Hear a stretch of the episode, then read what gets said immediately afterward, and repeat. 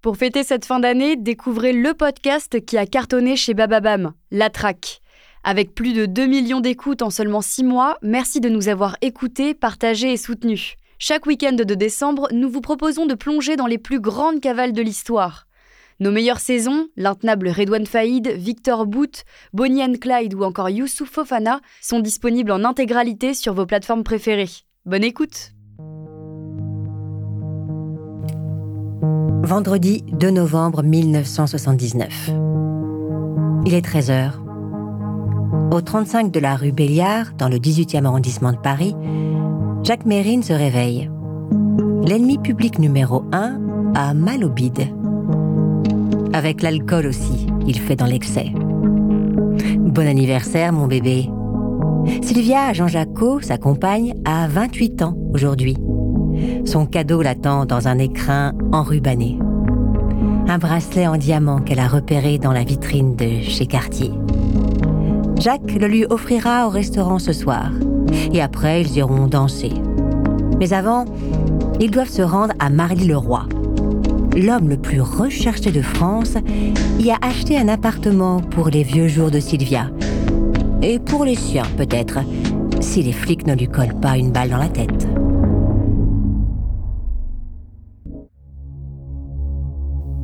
Heures. En planque à 200 mètres de là, le commissaire Broussard est prévenu par radio. Sylvia, perruque châtain clair, bouclée, vient de sortir dans la rue. Elle regarde dans toutes les directions. RAS. Mesrine sort à sa suite. Il roule des mécaniques. Les flics se foutent de sa gueule. Le con, il va se déboîter l'épaule. Le grand Jacques va chercher sa BMW 528i gris foncé.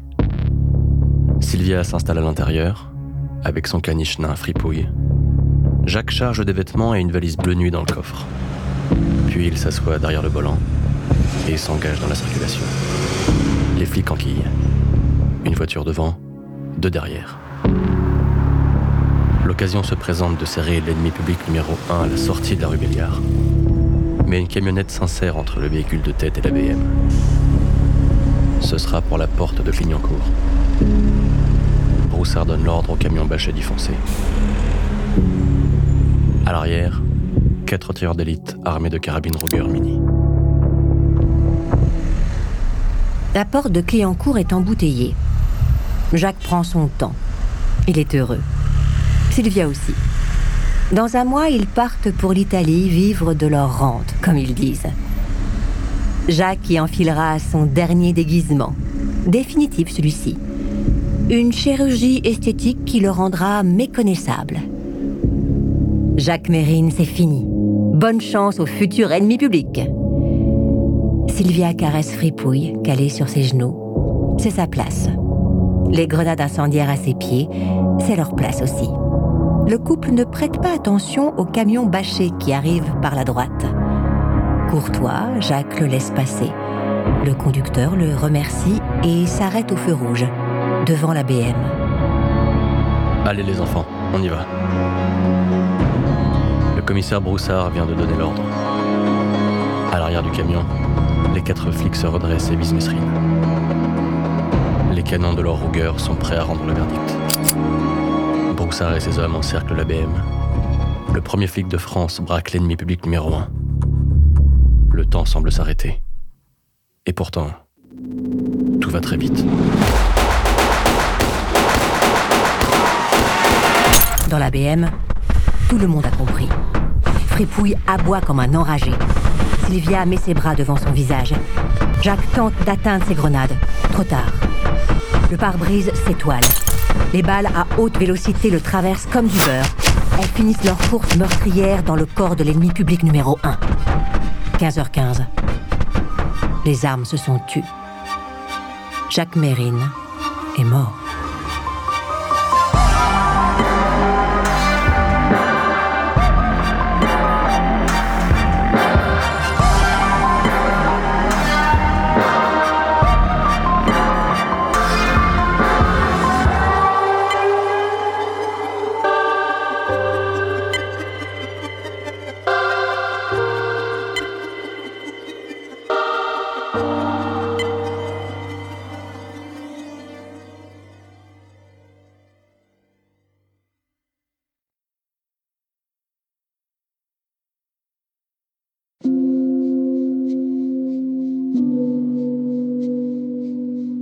43 ans plus tôt, le 28 décembre 1936, à Clichy, Jacques Mérine pousse la première gueulante d'une longue liste.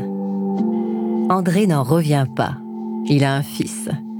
À 3 jours de Noël, c'est le plus beau cadeau que Fernande pouvait lui faire. Les parents Mérine viennent d'ouvrir un atelier de broderie de luxe. L'affaire marchant bien, ils viennent de quitter leur studio pour un 2 pièces avec Christiane, la grande sœur. Jacques passe ses premières années dans une bulle de douceur.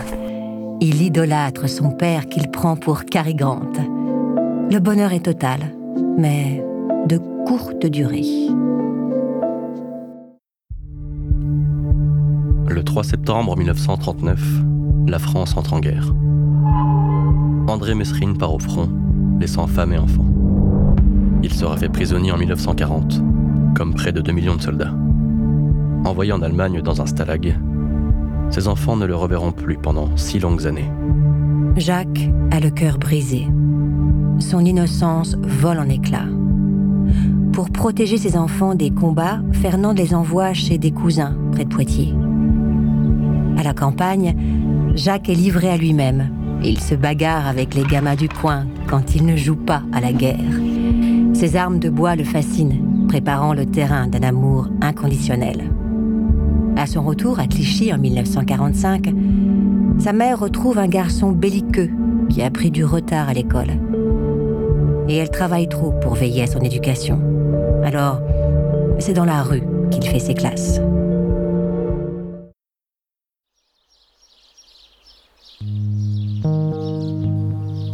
« 1946.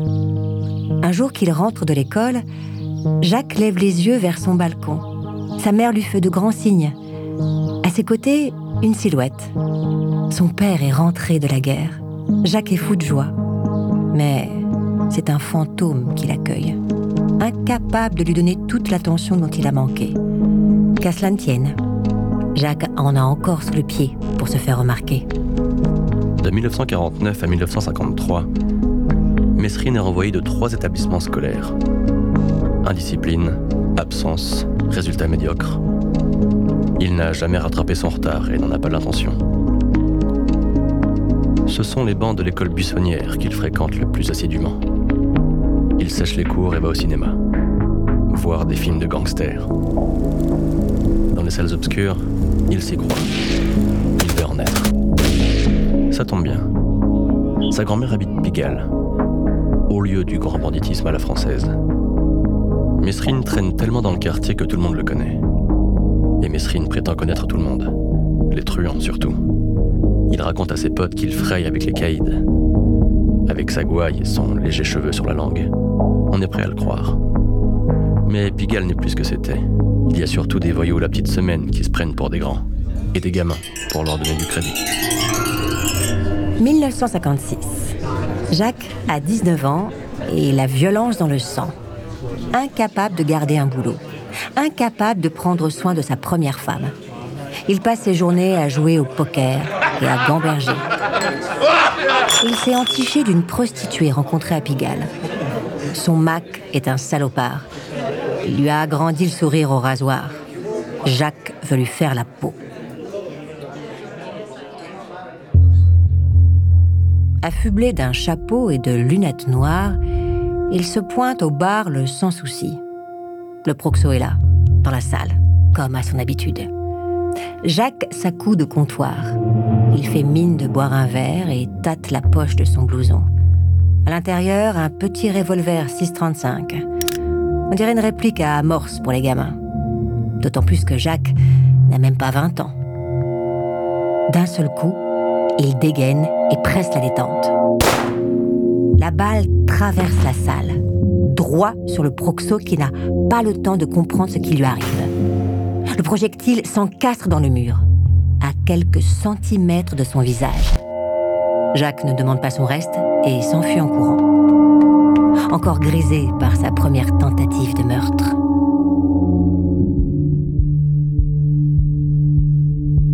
« 28 juillet 1957.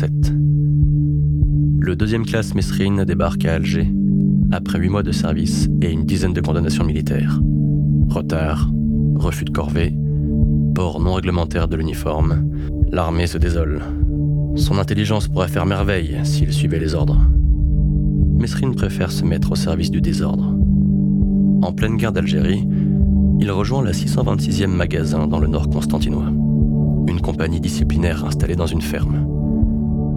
Comme les autres soldats, Mesrine passe ses nuits dans une soue à cochons.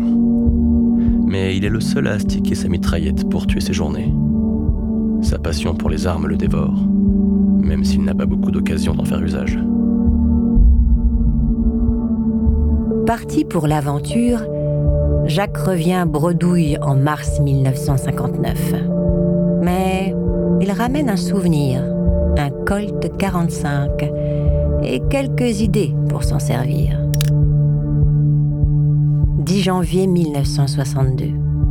Louviers, propriété secondaire des Mérines. Jacques a réuni ses complices dans la cave du manoir. Ses parents la lui laissent, pensant qu'il a besoin de liberté plus que de sévérité. Lui a fait de ses quelques mètres carrés un tripot pour jouer au poker et se passer les filles. Pour s'inventer une réputation aussi, devant un public captif. Aujourd'hui, Jacques veut prouver qu'il est à la hauteur de ses mots.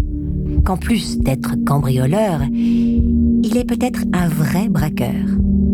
Avec 3 complices, il charge une partie de son arsenal dans la 403 de ses vieux. Puis, il ramasse un peu de boue et l'étale sur la plaque, au cas où les flics repéreraient la bagnole. Les 4 hommes grimpent dans la Peugeot, chargée à bloc. Direction le Neubourg, sa Société Générale, sa bijouterie. Aujourd'hui, ce sera un doublé. 2 casses, l'un à la suite de l'autre.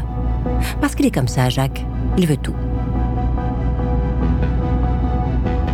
La 403 avale les 30 bornes, jusqu'au Neubourg, sans se faire repérer.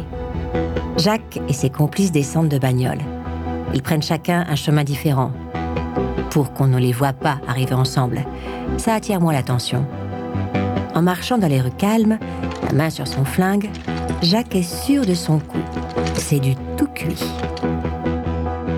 Pour les gendarmes aussi, c'est du tout cuit. On les a prévenus. Ils attendent les 4 hommes devant leur cible et les cueillent tranquillement un à un, sans qu'il n'ait fait le moindre casse. La 403 est repérée sur une place de stationnement.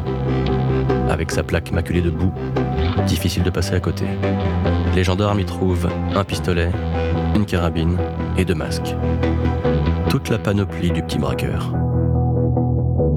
La fouille de la cave révèle un arsenal à la mesure de l'amour de Mesrine pour les armes. Il passe aux aveux et prend 18 mois ferme. C'est sa première peine de prison. Maria Soledad découvre qu'elle est mariée depuis 6 mois à un truand. Qu'elle a même donné une fille à un truand. À sa sortie de tôle en juillet 1963, Jacques lui jure qu'il ne touchera plus à ça. Il se fait embaucher comme maquettiste chez un architecte, avant d'ouvrir un resto aux îles Canaries. 2 autres enfants naissent, Bruno en 64 et Boris en 66. Mais Jacques n'arrive pas à décrocher. Dans l'ombre, il poursuit sa véritable carrière, celle dont il rêve depuis qu'il est gamin. Braquage, cambriolage, port d'armes prohibées. Son CV criminel s'allonge. Le 2 décembre 1965, il se fait serrer à Palma de Majorque, dans la résidence du gouverneur militaire. Maria ne croit plus aux belles paroles de son homme. Les scènes de ménage se multiplient, les coups aussi. Elle menace de le dénoncer aux flics. Jacques la traîne par les cheveux dans les escaliers et lui cale le canon dans la bouche. On ne menace pas Jacques Mérine. Maria n'en peut plus. Elle promet de se foutre en l'air avec sa fille. Alors Jacques rentre en France avec les gosses. Il charge à sa famille de les élever. Lui retourne à ses affaires. Jeanne Schneider grandit près de Bordeaux. À 7 ans, elle perd sa mère. Son père, fortuné et tyrannique, se remarie aussitôt. Sa nouvelle femme prend la gamine en grippe et obtient qu'elle soit placée comme domestique à 14 ans, malgré la fortune familiale. À 18 ans, Elle claque la porte et monte à Paris. Arrêtée après le vol de la caisse du resto où elle bosse, elle atterrit en tôle.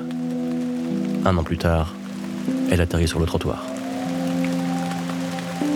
Le 22 octobre 1966, Jeanne a 27 ans et se fait appeler Janou. Elle tapine dans un bar à hôtesse rue Pierre-Fontaine, non loin de Pigalle. Avec ses grandes lunettes et ses cheveux raides, elle a l'air d'une secrétaire de direction. Au comptoir, un homme ne la quitte pas des yeux.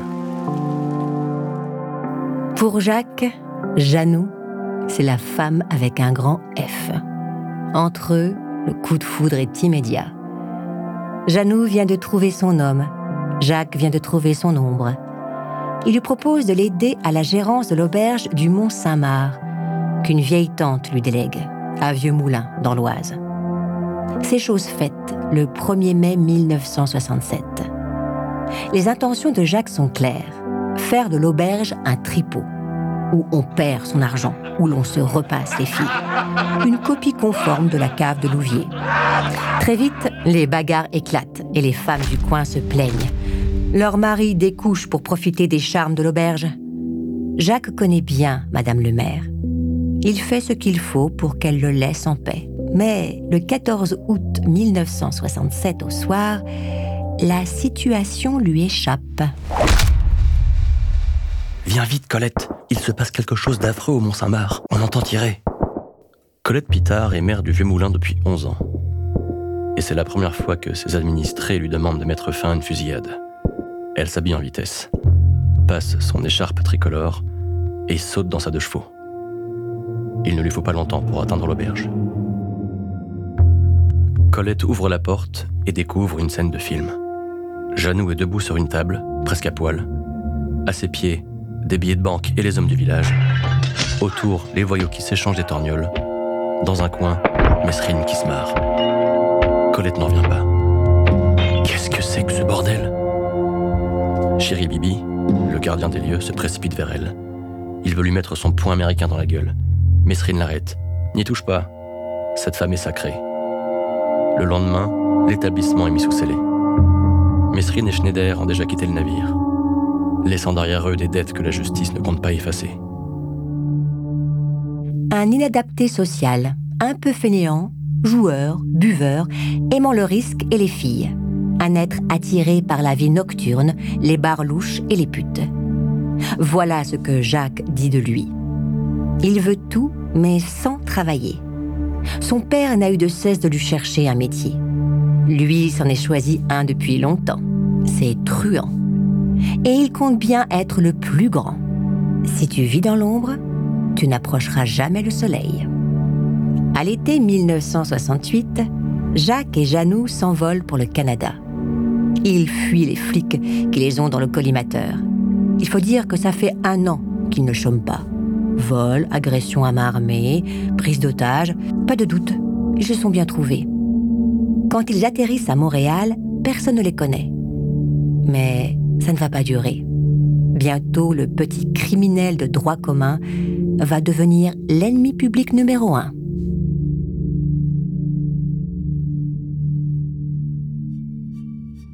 Avant de continuer cet épisode, nous voulions vous remercier pour votre écoute. Si vous voulez continuer de nous soutenir, abonnez-vous à la chaîne Bababam Plus sur Apple Podcasts. Cela vous permettra une écoute en avant-première et sans interruption. Ou bien écoutez ce message de notre partenaire, sans qui ce podcast ne pourrait exister. Ne partez pas, on se retrouve tout de suite.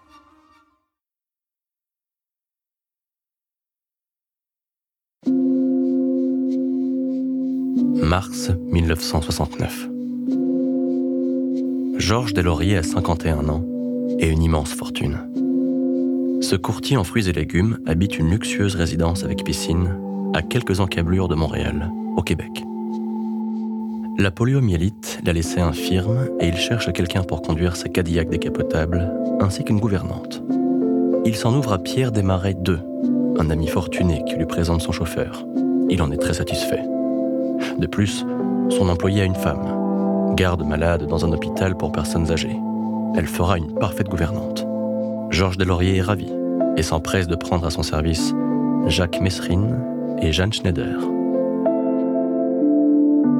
Jacques et Janou sont arrivés sur le sol canadien le 16 juillet 1968. Installés dans la partie ouvrière de Sherbrooke-Est, sur l'île de Montréal, ils se fondent dans la masse. Mais Jacques n'est pas fait pour ça. Il est fait pour les coups d'éclat. Tandis qu'il conduit son nouveau patron et lui fait la popote, il imagine le moyen de le délester d'une partie de ses millions. Pendant 4 mois, il en discute avec Janou. Bientôt, le jardinier les soupçonne et les balance à des lauriers. Le millionnaire licencie les 2 Français. Pour Jacques, c'est le signal. Il est temps de passer à l'action. 19 juin 1969, 22h30. Georges Deslauriers est seul dans son immense demeure du Mont-Saint-Hilaire. Le temps est doux au pied de cette colline située à l'est de Montréal. Soudain, le téléphone sonne. Deslauriers se hisse sur ses béquilles et marche péniblement jusqu'au combiné. À l'autre bout du fil, Mesrine. Son ancien employé s'inquiète de savoir s'il a été remplacé. Deslauriers répond par la négative, puis raccroche, perplexe. Étrange personnage que ce Mesrine. Son orgueil le pousserait-il à redouter que quelqu'un d'autre prenne sa place ? Que Jacques soit orgueilleux, ça ne fait aucun doute. Comme ça ne fait aucun doute qu'il est redouté d'avoir été remplacé. Mais ce n'est pas une question d'orgueil, plutôt de logistique. Ce soir, le millionnaire est seul chez lui. Et personne ne l'entendra crier. 2h du matin. Flanqué de Janou et de Michel, un ami français rencontré au cours d'un entretien d'embauche, Jacques aile un taxi. Route 133, Mont-Saint-Hilaire, s'il vous plaît. Le chauffeur jette un coup d'œil dans son rétroviseur. Ces 3 passagers ont l'air louches, mais pas plus que n'importe quel badaud qu'il ramasse au milieu de la nuit. Une demi-heure plus tard, ses clients mettent pied à terre devant la résidence de Georges Deslauriers. Le millionnaire dort profondément. Il n'entend pas le carreau brisé à la cave. Quelques minutes plus tard, une gifle vigoureuse le tire du sommeil. Mesrine et Schneider, ses anciens employés, se tiennent au-dessus de son lit. Le 3e homme, il ne l'a jamais vu. Deslauriers n'a pas le temps de comprendre ce qui lui arrive. Il reçoit du gin en plein visage et un couteau sous la gorge. « Je suis rentré à ton service spécialement pour te faire les poches. » Voilà qui est plus clair. Jacques et Janou tiennent leur vengeance. Ils se sont fait virer comme des malpropres. Cette nuit, ils viennent toucher leur prime de licenciement. Jacques rapproche le couteau de la carotide du millionnaire. Il a intérêt à écrire ce qu'il lui dicte, s'il ne veut pas se vider de son sang comme un goret. Deslauriers prend un stylo d'une main tremblante et adresse une lettre à son frère. « On me tuera si tu ne trouves pas 200 000 $. » Jacques récupère le pli et saisit le millionnaire par le col. Quelques minutes plus tard, il le pousse dans sa Cadillac. Cette fois-ci, c'est lui le patron. Il démarre en trombe et rallie l'appartement de la rue Sherbrooke. L'affaire est rondement menée. Mais le CV de Mesrine ne compte encore aucun kidnapping. Et comme n'importe quel boulot, le crime demande de l'expérience. Ce premier enlèvement tourne alors au fiasco. Le lendemain, le frère Deslauriers ne se pointe pas au rendez-vous pour remettre la rançon. Et profitant de l'absence de ses ravisseurs, le millionnaire se fait la malle, en béquille. La Sûreté du Québec est rapidement prévenue. Mesrine, Schneider et leurs complices décampent sans attendre. Direction la Gaspésie. Mesrine voulait sortir de l'ombre. C'est chose faite. Et les flics n'ont pas fini d'entendre parler de lui. 17 juillet 1969. La veille, Apollo 11 s'est arraché au sol de Cap Canaveral. Objectif, poser l'homme sur la Lune. Un événement historique. Mais Neil Armstrong et ses équipiers ne sont pas les seuls à faire les gros titres. Sur l'Interstate 30, entre le Texas et l'Arkansas, Jacques et Janou fuient en direction de Memphis. Ce matin, ils ont découvert leur trogne dans le journal. Les Canadiens ont transmis leur signalement à l'oncle Sam. et déjà 4 voitures de flics leur collent au train. Jacques accélère pour les semer. En vain. Alors, il propose à Janou de choisir leur destin. On se prend une balle dans la tête ou on se laisse arrêter. Janou est de loin la plus raisonnable. Elle opte pour la vie.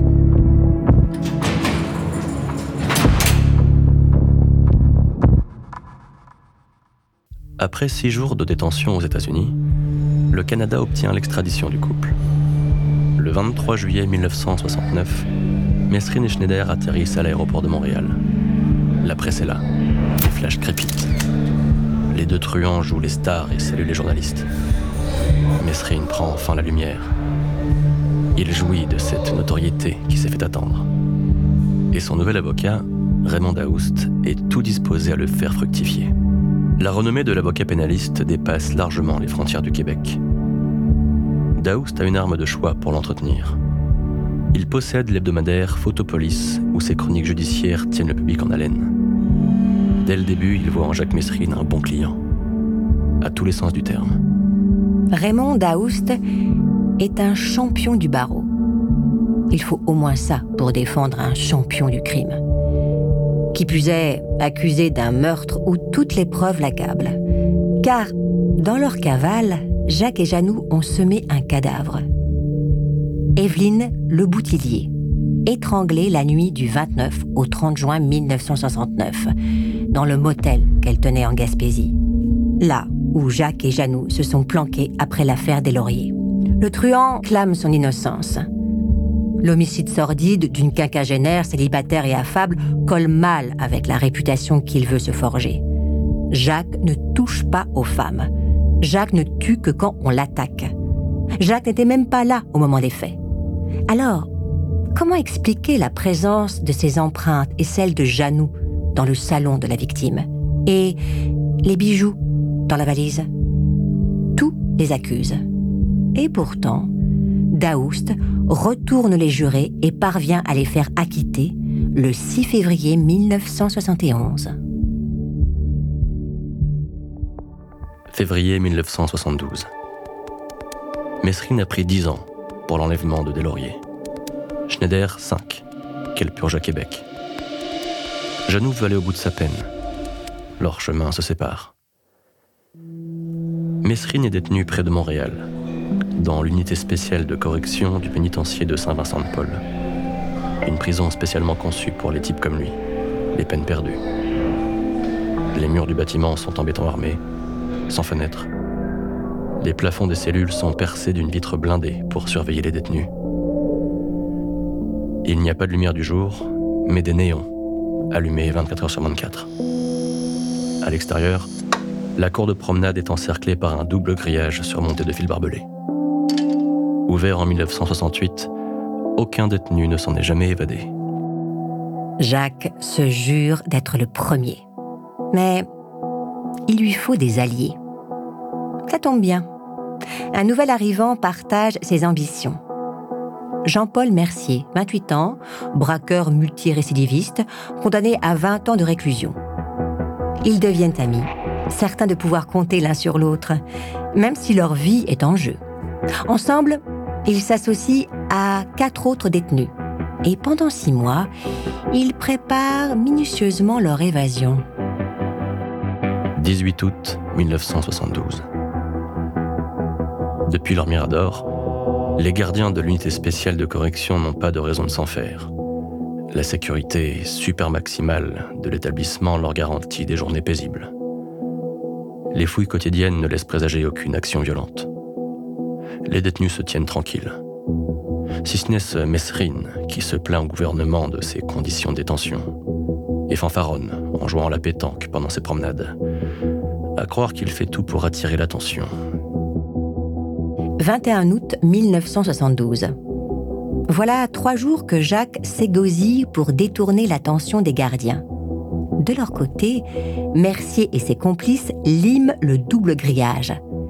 Leur uniforme vert les camoufle dans les herbes hautes qui prolifèrent entre les clôtures. Jean-Paul Mercier n'est pas peu fier. C'est lui qui a réussi à introduire la lime. il a dissimulé dans le manche de l'une de ses raquettes artisanales dont il se sert pour jouer au tennis. La fin de la promenade approche. Encore quelques allers-retours et le grillage cédera. Il cède. Jean-Paul fait signe à Jacques qui le rejoint rapidement. Les deux détenus et leurs complices, 6 hommes en tout, se glissent par les trous du grillage. Ça y est, Jacques Mérine s'est évadé. Il est presque 11h. Depuis les Miradors, les gardiens repèrent des ombres dans la végétation environnante. Ils donnent l'alarme. La Sûreté du Québec, les polices de Laval et de Montréal dépêchent des hommes sur place. Les hélicoptères sillonnent le ciel. Mais les fuyards se sont séparés en petits groupes, rendant leur capture plus difficile. Certains sont immédiatement repris. Mesrine et Mercier leur filent entre les doigts.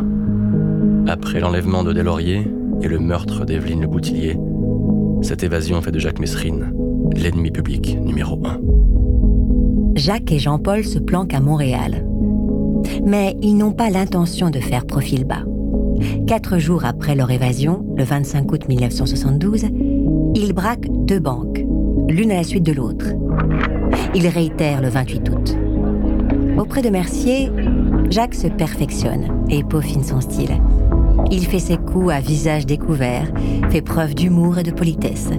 Il veut qu'on parle de lui. Il veut rentrer dans l'histoire. Au point d'avoir une idée folle. Attaquer l'unité spéciale de correction pour libérer un maximum de taulards et se venger de l'administration pénitentiaire. Il organise l'assaut à la hâte. Le principe est simple. Lancer des armes et des cisailles par-dessus la clôture. Charge aux détenus de se délivrer. Leur plan leur semble suffisamment solide pour ne pas le repousser plus longtemps. Dimanche 3 septembre 1972. Serge Morin et Jean-Paul Viau patrouillent dans une Plymouth de la police de Laval, à proximité de Saint-Vincent-de-Paul. Depuis l'évasion, la surveillance est accrue autour du pénitencier. Les 2 agents, de 26 et 29 ans, ont dû délaisser leur secteur de Laval-Est pour prêter main forte à leurs collègues. Il est 14h. La radio grésille. Des gardiens du pénitencier leur signalent une voiture de la marque Dodge qui roule à 150 mètres devant eux. L'agent Viau accélère pour venir en contact. Dans la Dodge, Jacques a repéré les flics. Au volant, Mercier accélère. 90 km/h. Ils sont marrons, sans avoir eu le temps de lever le petit doigt. Jean-Paul se tourne vers Mérine. On fait quoi ? On attaque quand même. Jacques s'occupe des flics et Mercier des gardiens de l'unité spéciale. La Dodge dérape sur le bas-côté, la gomme fume sur l'asphalte, Jacques bondit de la bagnole, il pose un genou à terre et canarde les 2 flics de Laval. Viau et Morin ont tout juste le temps de se baisser. Les balles traversent le pare-brise et s'enfoncent dans le mouche des sièges. Leur réactivité vient de leur sauver la vie. Viau freine comme il peut. La lourde Plymouth fait une sortie de route et termine dans le fossé. Morin gueule sur son coéquipier. « Débarque, débarque !» Viau s'extirpe difficilement de la Plymouth accidentée. Morin le suit pour se cacher derrière la bagnole. À quelques mètres, Mesrine vide son chargeur, dans l'intention de les tuer.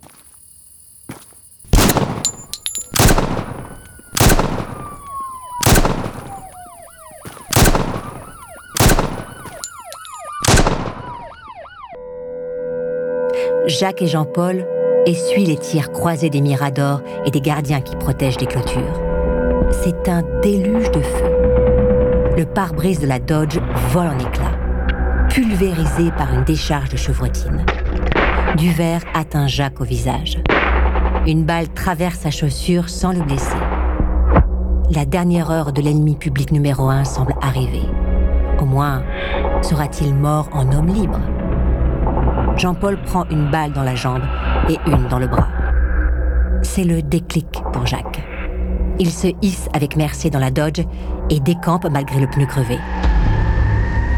Derrière la Plymouth, les agents Viau et Morin reprennent leurs esprits. La fusillade n'a duré que 2 minutes, mais ils ont eu le temps de voir leur vie défiler devant eux. Leur voiture est HS. De quoi laisser le temps à Mesrine et Mercier de disparaître. L'ennemi public numéro 1 n'aura pas eu sa vengeance. Pas avec les armes, du moins. Alors c'est par les médias qu'il l'obtient. Il envoie des cassettes audio à Photopolis, le journal de son ami et avocat Raymond Daoust. Il y dénonce les conditions de détention inhumaines de l'unité spéciale de correction. Ses prises de position lui attirent les sympathies des milieux contestataires. En cet automne 1972, mai 68 et le printemps de Prague ne sont pas loin. Le débat est vif en cette période d'élection fédérale. Daoust en fait ses choux gras. Cette publicité ravit Jacques, qui redoute l'anonymat comme la peste. Le Canada parle de lui, alors il restera au Canada. Mais en octobre 1972, on lui fait comprendre qu'il va falloir plier bagage. C'est Michel Hardouin, un Français en contact avec la pègre américaine, qui fait office de messager.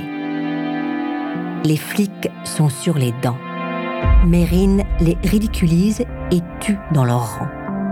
En septembre, lui et Mercier ont abattu 2 gardes-chasse à Saint-Louis de Blanfort. Faute de pouvoir le serrer, la police lave cet affront en se prenant au gagne-pain de la mafia. Si Jacques ne quitte pas le pays, la pègre se chargera de lui faire quitter ce monde. Jacques n'a pas l'intention de défier son milieu d'adoption. Alors, il range son orgueil dans sa valise et passe la frontière. Il crèche à temps dans un palace à New York, avant d'atterrir au Venezuela. Novembre 1972. Le FBI retrouve la trace de Mesrine au Venezuela. Un mandat d'arrêt est délivré contre lui. L'ennemi public numéro 1 retourne en Europe. Le 17 novembre, il passe la frontière espagnole avec sa compagne canadienne. Il vient de se faire un nom impérissable en Nouvelle-France et il est prêt à entrer dans l'histoire criminelle de sa vieille France natale. Avant de continuer cet épisode, nous voulions vous remercier pour votre écoute. Si vous voulez continuer de nous soutenir, abonnez-vous à la chaîne Bababam Plus sur Apple Podcasts. Cela vous permettra une écoute en avant-première et sans interruption. Ou bien écoutez ce message de notre partenaire, sans qui ce podcast ne pourrait exister. Ne partez pas, on se retrouve tout de suite.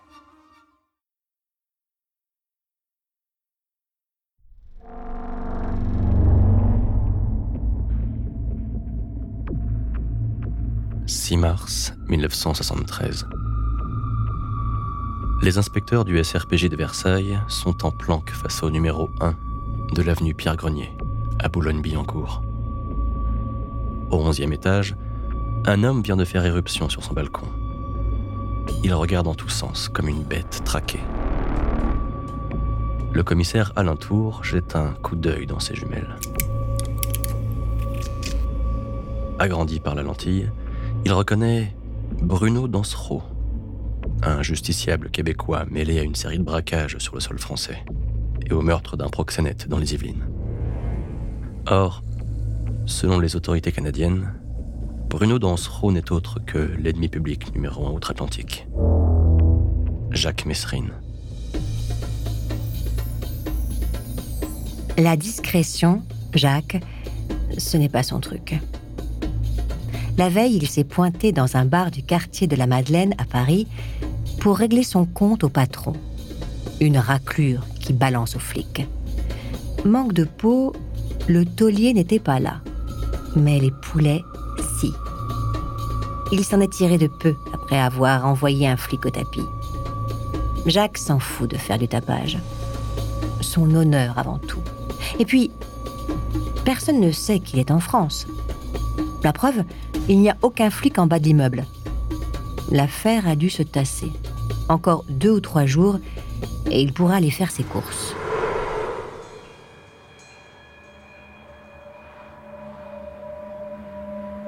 Jeudi 8 mars 1973.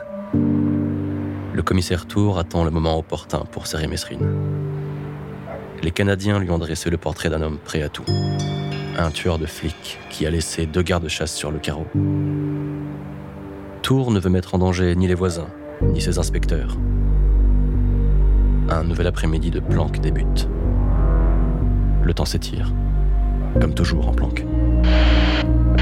Un appel à la radio vient briser l'ennui. Mesrine sort de l'immeuble. Il est déguisé, mais reconnaissable. Il se dirige vers l'épicerie. Alain Tour se tient prêt à donner l'ordre. Il voit Mesrine revenir, les bras chargés d'un paquet. Difficile de dégainer quand on a les bras pris. C'est le moment.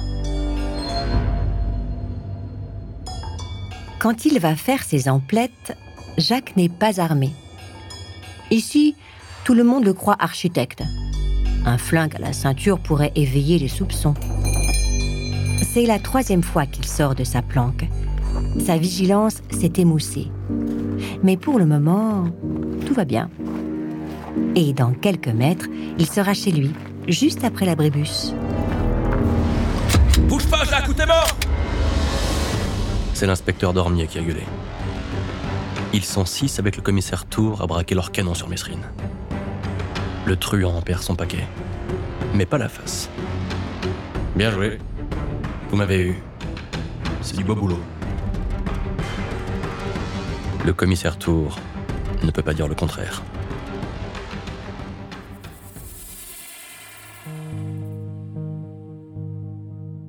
Dans l'attente de son procès, Jacques pourrit dans une cellule de la prison de la Santé. Pendant la perquise, les flics ont mis la main sur l'ensemble de son matos.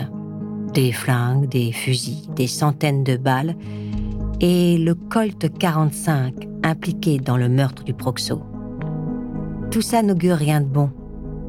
Mais il a parié avec les inspecteurs du SRPJ qu'il serait bientôt dehors. Et Jacques est mauvais perdant. Le 6 juin 1973, Mesrine comparaît au palais de justice de Compiègne. Il a laissé à l'auberge du Vieux Moulin quelques dettes qu'il rattrape. Dans le train qui le conduit au tribunal, le détenu se plaint de ses intestins. Le chef d'escorte fait fouiller les toilettes avant de l'y conduire. Il n'est jamais trop prudent. Arrivé au palais de justice, rebelote. Mais Mesrine ne se prend pas pour de la merde. Les chiottes publiques ne lui conviennent pas. C'est dégueulasse. Il n'y a plus de papier. Le gendarme à qui il est menotté le conduit dans les toilettes réservées aux avocats. Jacques se hisse sur la pointe des pieds pour atteindre le Luger 9 mm. Michel Ardouin, son compère de braquage, l'a caché derrière la chasse d'eau. Mais elles sont hautes, à l'ancienne, et Jacques est menotté. Ses doigts rencontrent enfin le métal froid du semi-automatique. Il le glisse dans son blouson et tire la chasse d'eau.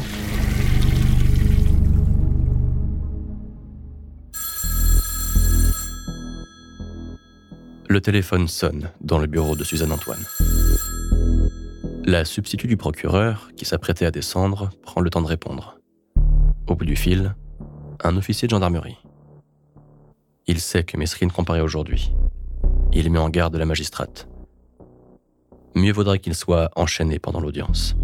Seulement, le code de procédure pénale l'interdit. Suzanne informe le juge Guérin, qui préside l'audience. Il tranche. Mesrine restera menottée à son gardien. 14h. L'audience démarre. Jacques est nerveux. Il n'a pas le droit à l'erreur. Le juge Guérin commence son réquisitoire. « Monsieur Mérine, vous comparaissez pour... » Jacques prend ça pour un signal. Il saisit la crosse du Luger et braque le canon sur le président. « Tout le monde à terre, ou je tue le juge !» Médusé, l'assistance obéit. Jacques se précipite vers Guérin et lui cale la bouche du Luger sur la nuque. Le gendarme qui le tient en laisse le libère. Suzanne Antoine veut s'interposer. Elle reste debout pour tenir tête à Mesrine. Il paraît qu'il ne s'en prend pas aux femmes. La détonation du Luger ébranle ses certitudes en même temps que ses tympans. La balle est passée juste au-dessus de sa tête. Elle s'aplatit aussitôt face contre terre. Et voit Mesrine quitter la salle d'audience. Le juge Guérin en bouclier. Les gendarmes ont investi la cour du palais. Jacques tient fermement le juge contre lui. Il le sent déglutir de panique. Il sait que les poulets l'abattront à la minute où il lâchera le magistrat. Il lui reste une trentaine de mètres à faire. Le chef d'escorte s'avance, arme au poing. La réplique est immédiate et manque d'atteindre l'officier à la tête. Le porche de l'entrée, enfin. Jacques jette le juge de côté et se met à courir. Les gendarmes font aussitôt parler leur calibre. Les balles partent à la poursuite du fuyard. Et l'une d'elles trouve son bras.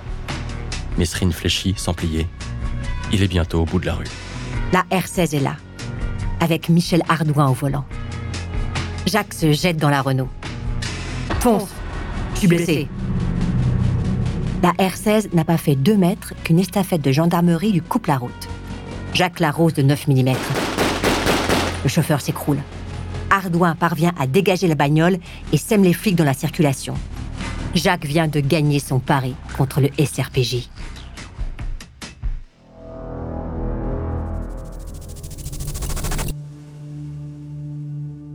Les flics comprennent que c'est une pointure et qu'il va leur donner du fil à retordre. Pour ne rien arranger, les tuyaux habituels ne donnent rien.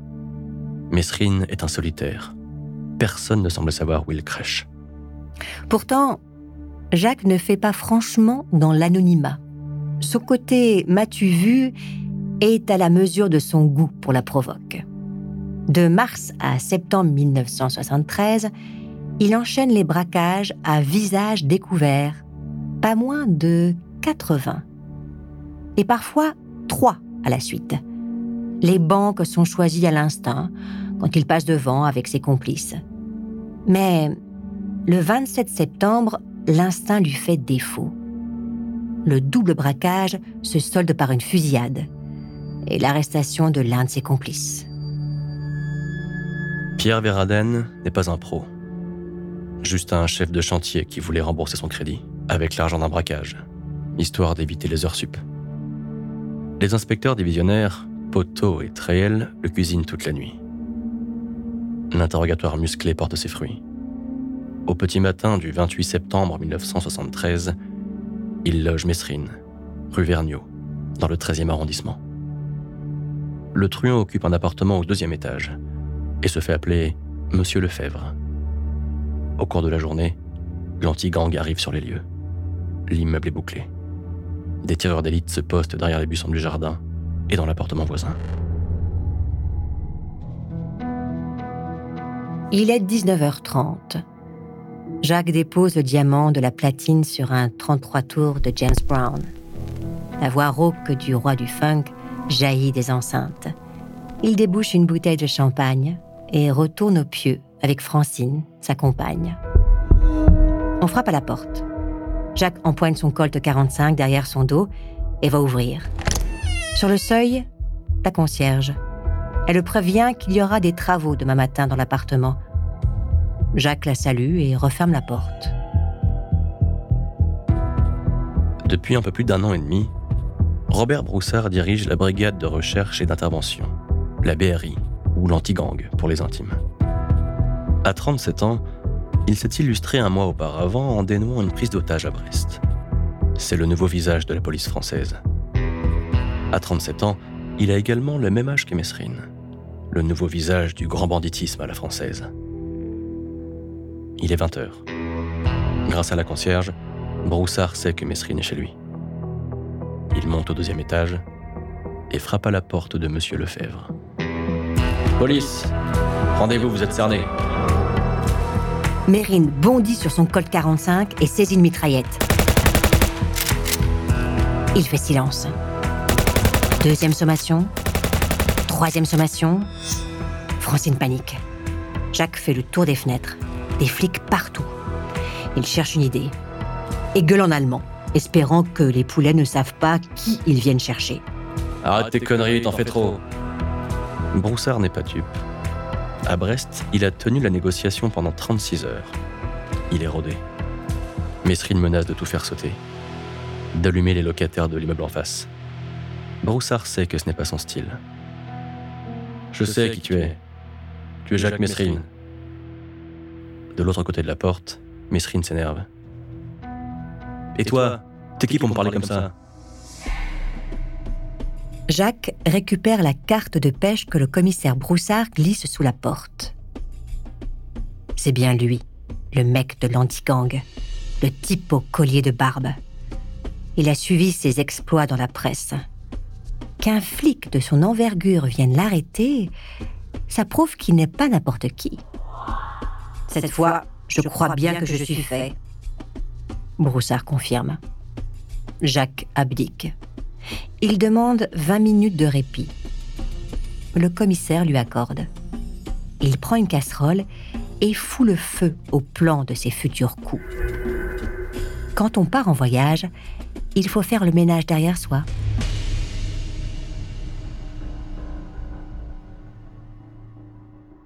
L'odeur de brûlé remonte aux narines de Broussard. Il comprend, mais s'impatiente. Ça fait 3 quarts d'heure que Mesrine joue au con. Il le presse. « Hé, Broussard, on dit que t'es un dur de dur. J'aimerais vérifier si t'es aussi gonflé qu'on le dit. Tu serais capable de te présenter sans armes et sans gilet pare-balles au moment où j'ouvrirai la porte ?» Broussard relève le défi.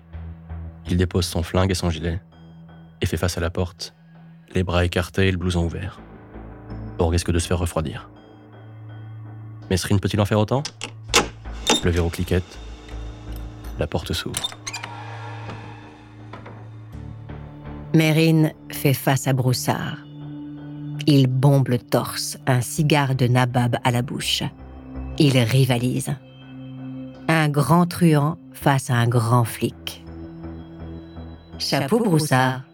Tu ne trouves pas que c'est une arrestation qui a de la gueule ?» Broussard lui passe les menottes. Les inspecteurs perquisitionnent l'appartement. Jacques ne se laisse pas abattre. Il claque des doigts pour que Francine serve le champagne. Ces flics le méritent. Ce sont eux qui ont arrêté Jacques Mesrine.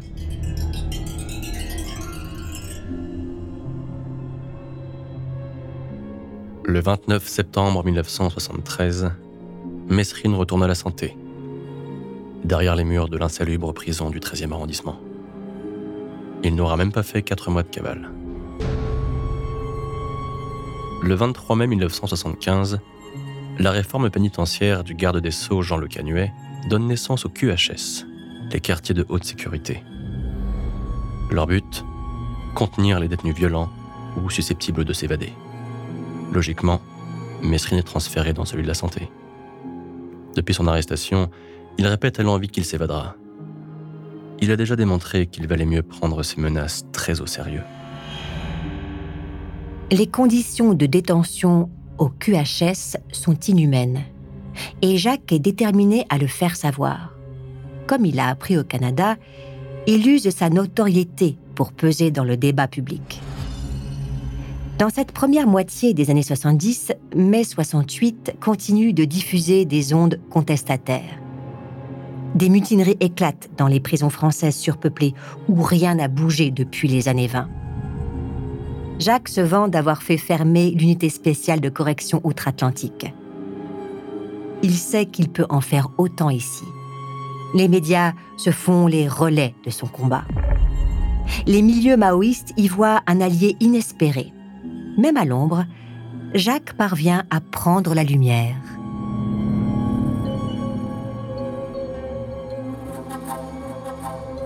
Mardi 3 mai 1977, la salle d'audience de la cour d'assises de Paris est pleine à craquer. 52 journalistes, des célébrités et des curieux de toutes sortes ont fait 3 heures de queue pour entrer. Le juge Charles Petit, qui préside la cour, donne le coup d'envoi du procès de Jacques Mesrine. Le prévenu lui fait face dans le box des accusés. Les chefs d'inculpation retenus contre lui en pousseraient plus d'un à baisser la tête. Il n'en est rien. Mesrine se comporte en superstar. Depuis 4 ans, il a conquis le public. L'instinct de mort, son autobiographie écrite en prison, est un best-seller.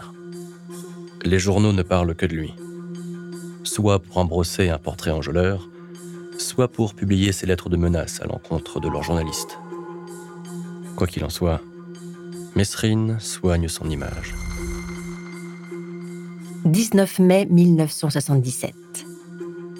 Il écope de 20 ans de réclusion criminelle. Pendant les 16 jours d'un procès rocambolesque, il a vu sa carrière défiler devant lui. Il ne s'est pas démonté. Ni face à ce dont on l'accusait, ni face à ceux qui l'accusaient. Quand le commissaire Broussard s'est présenté à la barre, il l'a mis en garde. Leur prochain duel se fera dans la rue. Et c'est le premier qui tirera qui aura raison. Marché conclu. Pour Jacques, ce n'est pas une manière de parler. La rue, il compte bien y retourner très bientôt. Et fin 1977, il fait la rencontre d'un homme qui va lui permettre de tenir sa parole. François Besse, un as de l'évasion. Avant de continuer cet épisode, nous voulions vous remercier pour votre écoute. Si vous voulez continuer de nous soutenir, abonnez-vous à la chaîne Bababam Plus sur Apple Podcasts. Cela vous permettra une écoute en avant-première et sans interruption. Ou bien écoutez ce message de notre partenaire, sans qui ce podcast ne pourrait exister. Ne partez pas, on se retrouve tout de suite.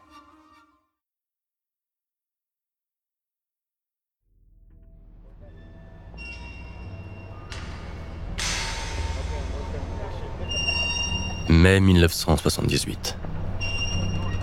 Jacques Messrine vient de passer une nouvelle année en prison. Il lui en reste 19 à tirer. Le jugement était clément, mais ses meurtres le rattrapent. Une aubergiste et 2 gardes-chasse québécois, un proxénète parisien et une tentative sur un flic. Messrine risque ni plus ni moins qu'une condamnation à perpète. Et la sentence pourrait bien être exécutée à la française, avec une guillotine. En cette fin de printemps 1978, Messrine est de retour au QHS de la Santé, la prison dont on ne s'évade jamais. Il a été transféré 3 mois plus tôt depuis la prison de Fresnes, en même temps qu'un autre détenu avec lequel il a sympathisé, François Besse, dit « le petit François ». Ce cambrioleur de 32 ans est aussi surnommé l'Anguille. Car de 1971 à 1975, il a réussi 3 évasions.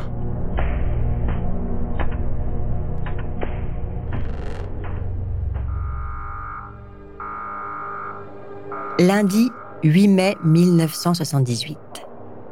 Il est 10 heures passées. Jacques est au parloir du QHS. Il s'entretient avec Christiane Giletti, l'une de ses 18 avocats. La pièce n'est pas plus grande qu'une cabine téléphonique. Les murs sont couverts d'agglos perforés, comme il y en a dans les garages pour accrocher les outils. Sans prévenir, Jacques cogne sur les cloisons. « Vous allez voir, maître, je vais vous montrer qu'il y a des micros. » Aussitôt, il bondit sur la tablette qui le sépare de l'avocate et arrache une plaque du plafond. Derrière, une cache d'armes. 4 flingues, des bombes lacrymogènes et une corde de 18 mètres. Jacques empoche le tout, saute de la tablette et s'engouffre dans la coursive. Non sans s'être excusé d'un baise-main auprès de maître Giletti. À l'opposé du parloir, dans le prétoire, les surveillants ne se doutent de rien. Messrine répète si souvent qu'il se fera la belle qu'on ne le croit plus. Depuis l'arrivée du petit François, le grand Jacques tempère ses ardeurs. On dirait Laurel et Hardy, des comiques. Alors quand les 2 détenus surgissent, armes au poing, c'est la stupeur. Sans ménagement, Jacques force surveillant-chef à se déshabiller. Il enfile son uniforme, puis récupère le trousseau de clés et enferme les matons. François a eu le temps de se fringuer à l'identique. Tous 2 foncent récupérer le grappin au mitard. Dans sa cellule, Carmen Rivès, condamné à perpète, les voit passer. Il demande à être libéré. Jacques le prend en pitié. Dans la cour de promenade, une 30aine de détenus et une échelle. Depuis quelques semaines, des ouvriers posent des grilles aux fenêtres des cellules pour renforcer la sécurité.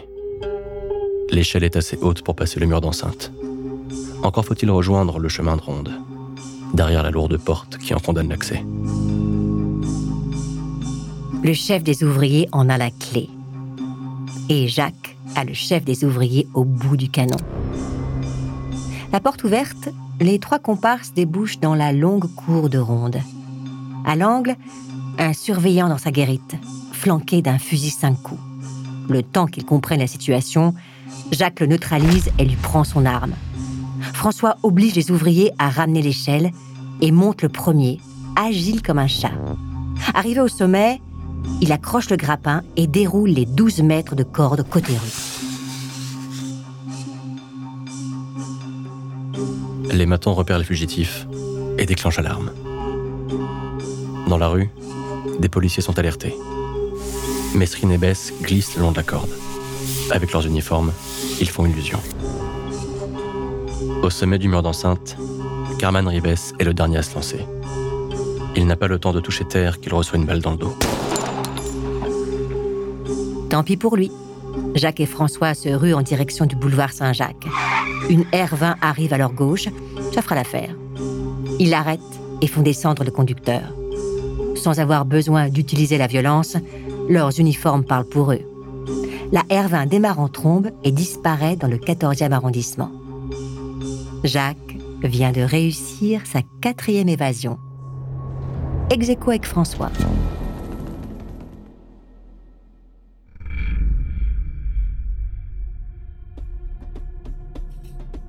La BRI du commissaire Broussard, associée à l'Office central pour la répression du banditisme, retrouve la Renault 20 boulevard Lefebvre, dans le 15e.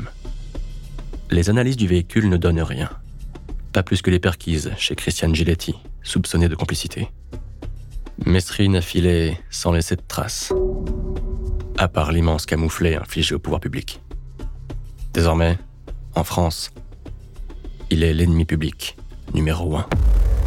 Jacques et François trouvent refuge passage Charles-Albert, dans le 18e arrondissement. Jacques connaît bien le quartier. Il a grandi à quelques kilomètres de là, à Clichy. Il venait ici faire les 400 coups. Les premiers d'une belle carrière. Passage Charles-Albert, il prépare les prochains avec François. Jacques éprouve une amitié profonde pour son camarade d'évasion. Avec lui, il compte bien faire un bout de chemin. Et pour le commencer, il leur faut les moyens de travailler. Le 16 mai 1978, 8 jours après leur évasion, Mesrine et Bess braquent l'armurerie Brusson, à 2 pas de la gare de l'Est. Butin, 20 000 francs, 10 revolvers et 700 cartouches. 10 jours plus tard, le 26 mai, ils se rendent au casino de Deauville, déterminés à toucher le jackpot. Au casino, Jacques et François jouent les faux policiers. Il demande à être conduit auprès du directeur des jeux. Une fois dans son bureau, il tombe les masques. « Je suis Mérine. Vous avez sans doute entendu parler de moi. » Le directeur des jeux a entendu parler de lui. Sans faire difficulté, il remplit de billets les 2 sacs de sport. Jacques et François embarquent le tout et traversent le casino en sens inverse. Une voiture de police les attend à la sortie. Un caissier a donné l'alerte. Mesrine et Bess ouvrent le feu. Les flics ripostent. Un vrai déluge. L'ennemi public numéro 1 se rue vers la bagnole. Les tirs des agents font mouche 2 fois, à la hanche et à la main. Jacques poursuit quand même sa course. L'adrénaline le tient. Il plonge à la bagnole et démarre pour venir à la hauteur de François. Le petit est salement touché. Une balle dans la jambe, une autre dans la crosse de son flingue. À quelques centimètres près, c'était le cœur. François bondit à la place du mort, Jacques enfonce la pédale et met de la distance avec ses poursuivants. Immédiatement, le secteur est bouclé. Les flics savent que la voiture des 2 fuyards a un pneu crevé.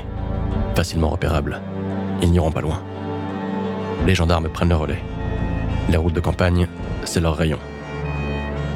Ils quadrillent la région de barrage.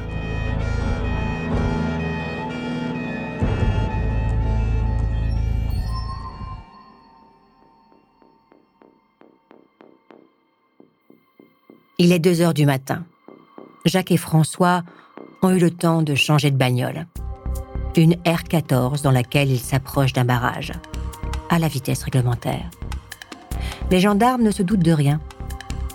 Jusqu'à ce que Jacques écrase l'accélérateur et décharge son arme à travers la vitre. Les militaires ripostent. Les vitres de la R-14 explosent. Mais il parvient à passer. Jacques a pris une balle dans l'omoplate. Une autre a éraflé la tempe de François. Criblé d'impact, la R-14 rend l'âme.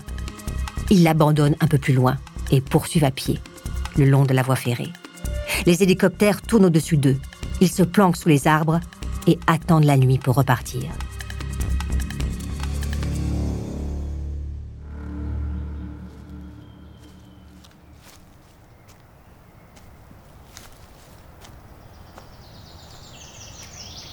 Le 28 mai, à 6h30, un promeneur les signale dans le bois de Bernay. Il faut attendre 9h30 pour que la gendarmerie déploie un important dispositif. 200 hommes, des maîtres chiens, des hélicoptères et même le GIGN. Les bois sont ratissés.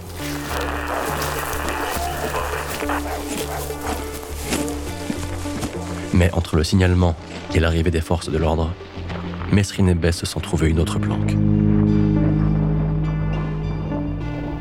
Jacques connaît la région comme sa poche. La maison de campagne de ses parents est à Louviers, à 50 bornes de là. C'est lui qui sert de guide aux deux fugitifs. Ils font d'abord une halte chez des potes de François, avant de s'introduire dans la ferme de famille Lelaudet. Ils prennent tout le monde en otage et se font tranquillement raccompagner à Paris, cachés dans le coffre de la déesse familiale.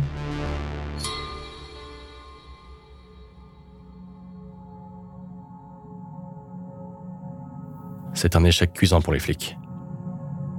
Et ils le doivent en partie à leur manque de communication. BRB, OCRB, PJ, SRPJ, BRI, gendarmerie, chaque service tient la couverture à lui. Tous veulent être ceux qui servent Mesrine. La stratégie du grand Jacques fonctionne. Ses provocations dans les médias, sa popularité, sa croisade contre l'État énerve jusqu'aux plus hautes sphères. C'est la crédibilité des pouvoirs publics et des forces de l'ordre qui est en jeu. Et pendant un an, elle va prendre à nouveau de sérieux coups.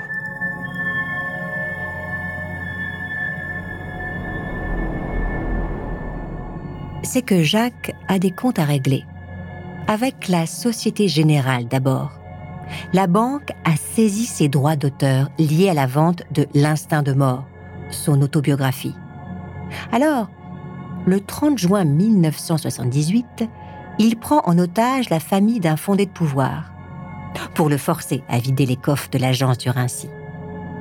Il repart avec 450 000 francs. La justice, ensuite. Son traitement en QHS lui reste en travers de la gorge. Le 10 novembre 1978, il tente d'enlever le juge Petit, qui l'a condamné à 20 ans de prison. Échec total. Le juge n'est pas chez lui et sa famille alerte les flics. Jacques échappe à l'arrestation, au nez et à la barbe des flics présents.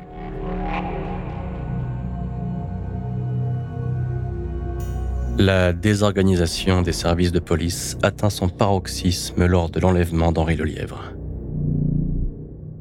Mesrine et un complice, Michel Chaïevski, dit le Viking, kidnappent le milliardaire de la Sarthe le 21 juin 1979. Comme à Deauville, ils se font passer pour des flics. Une manière pour Mesrine de le ridiculiser. Le 25 juin, le fils Lelièvre reçoit une demande de rançon de 6 millions de francs. S'il ne paye pas, son père y passe. C'est l'Office central pour la répression du banditisme, l'OCRB, qui se charge du dossier. Normalement, Mesrine, c'est l'affaire du commissaire Broussard, depuis l'arrestation au Champagne. Mais l'enlèvement a eu lieu dans la Sarthe, en province. Et ce qui se passe en province est du ressort de l'OCRB. Le commissaire divisionnaire Lucien Aimé Blanc, qui le dirige, met en place une filature pour la demande de rançon. Le 12 juillet 1979, Michel Lelièvre, le fils du milliardaire, se rend à l'endroit où il doit déposer les 6 millions. Une quinzaine de véhicules banalisés dans son sillage.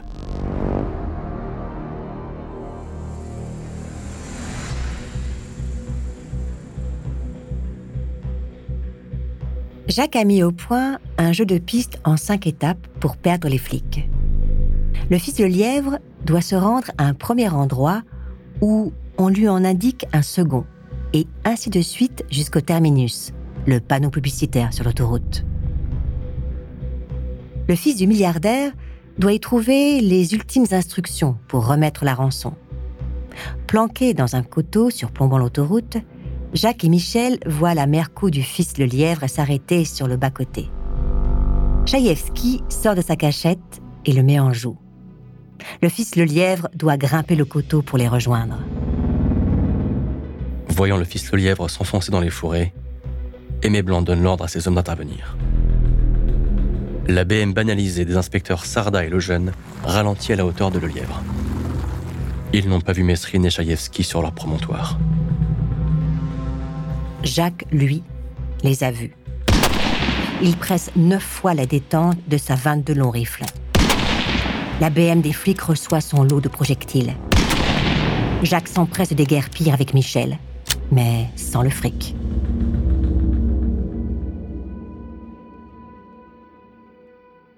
L'opération est un fiasco. Et le fils de Lièvre a failli laisser sa peau. Prenant au sérieux les menaces de mort qui pèsent sur son père, le fils de Lièvre décide d'honorer le second rendez-vous que lui fixe Mesrine.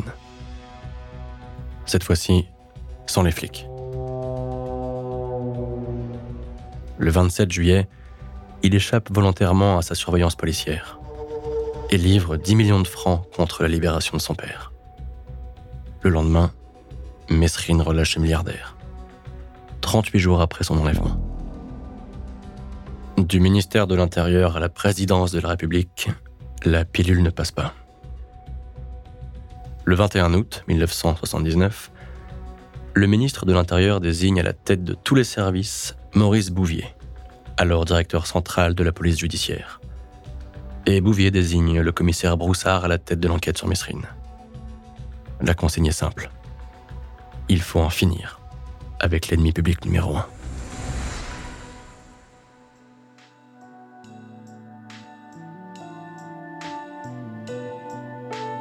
Jacques se sent pousser des ailes. Il est riche, célèbre, iconique, invincible, et malheur à ceux qui salissent son nom. À commencer par certains journalistes qui n'ont pas le courage de leurs mots. En premier lieu, Philippe Bouvard, auteur de chroniques diffamatoires dans François. Mais également Jacques Tillier, qui a prétendu dans le journal d'extrême droite Minute que Mesrine lâchait ses complices pour sauver sa peau. Apprenant que le journaliste fait des pieds et des mains pour obtenir une interview, il lui fixe rendez-vous.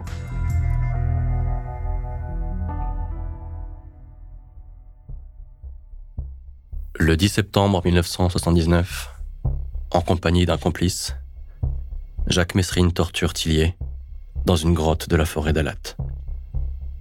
Après l'avoir forcé à se déshabiller, il le passe à tabac et le prend en photo dans son plus simple appareil, avant de le laisser pour mort avec 3 balles dans le corps. De tous ses péchés d'orgueil, Mesrine vient de commettre celui qui coûtera le plus cher. Tillier n'est pas seulement un journaliste, c'est surtout un ancien flic.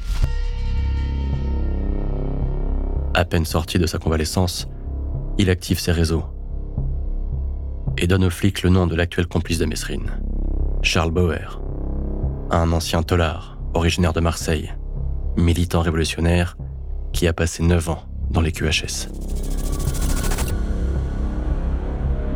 Jacques et Charlie se sont connus à l'été 1979.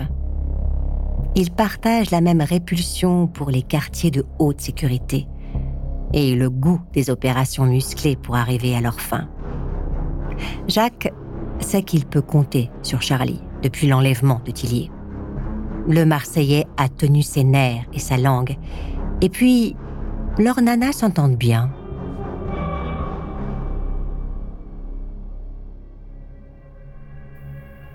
Au début de l'automne 1979, l'équipe d'inspecteurs de la BRI et de l'OCRB, menée par Broussard, apprend que la compagne de Bauer possède une R14. Les flics épluchent 17 000 contraventions. Si la R14 s'est pris une prune, ils sauront dans quel secteur. Leur travail de fourmi porte ses fruits. La Renault est localisée près de la gare Saint-Lazare. Fin octobre 1979, les flics identifient Charles Bauer au 101 de la rue Saint-Lazare. Broussard déclenche la filature, en espérant que le Marseillais le conduise à Mesrine.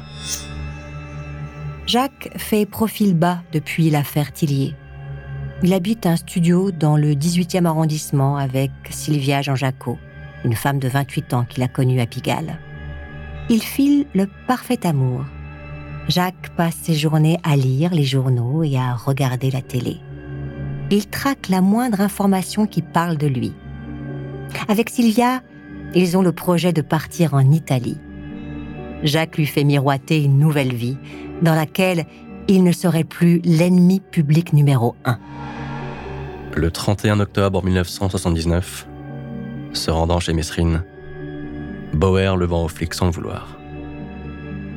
Le grand Jacques est identifié au bras de sa compagne, sortant de l'immeuble qui occupe le numéro 35 à 37 de la rue Béliard.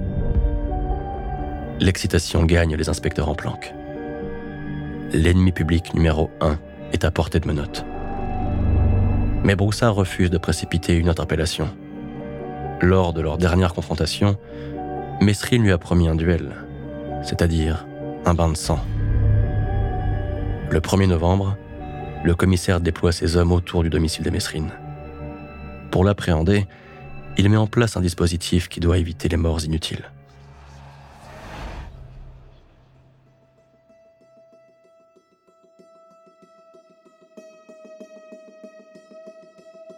Vendredi 2 novembre 1979. Traditionnelle journée des morts. Jacques se réveille en début d'après-midi, l'estomac retourné par ses abus de l'avant-veille. Sylvia est à ses côtés, toujours aussi belle avec ses traits d'italienne. Il lui souhaite un bon anniversaire et il lui promet une soirée inoubliable. Sylvia lui propose de repousser le rendez-vous qu'ils ont à Marly-le-Roi dans 2 heures, pour laisser à Jacques le temps de se refaire une santé. Il n'a plus 20 ans, mais 43 ans dans un mois. Jacques refuse. Pourquoi remettre à demain ce qu'on peut faire aujourd'hui ? Il est 15 heures. La quarantaine d'hommes de Broussard quadrillent le quartier autour de la rue Béliard. Le commissaire se trouve à 200 mètres, dans une allée parallèle au boulevard périphérique. La radio lui indique que Mesrine et sa compagne sortent de l'immeuble. Ils s'installent dans une BMW grise. La filature se met en place. La fébrilité gagne les flics. L'ennemi public numéro 1 les fait courir depuis 18 mois. 18 mois de cavale et de provoque. 18 mois à les ridiculiser. Dans la BMW grise, Jacques et Sylvia ressemblent à n'importe quel couple qui part en week-end. À quelques flingues et grenades près. Jacques ne se déplace jamais sans ses grenades incendiaires. Il mourra les armes à la main comme d'autres meurent sur scène. C'est le destin qu'il s'est choisi depuis qu'il est gamin. 15h15. Porte de Clignancourt. La BMW grise s'apprête à tourner à gauche sur le boulevard Ney. Elle s'arrête au feu rouge, cernée de véhicules banalisés. Derrière, une Peugeot 104. À sa droite, une Citroën GS. Devant, un camion bâché, comme les primeurs en possèdent. 4 tireurs d'élite en guise de cargaison. La situation est idéale. Broussard donne le coup d'envoi. Allez les enfants, on y va. Derrière le volant de la BM grise, Jacques voit les flics bondir de leur bagnole. Il voit les canons le fixer de leur œil sans pupille. Il a compris. C'est l'heure de vérité. À lui de tirer le premier. Il amorce un geste.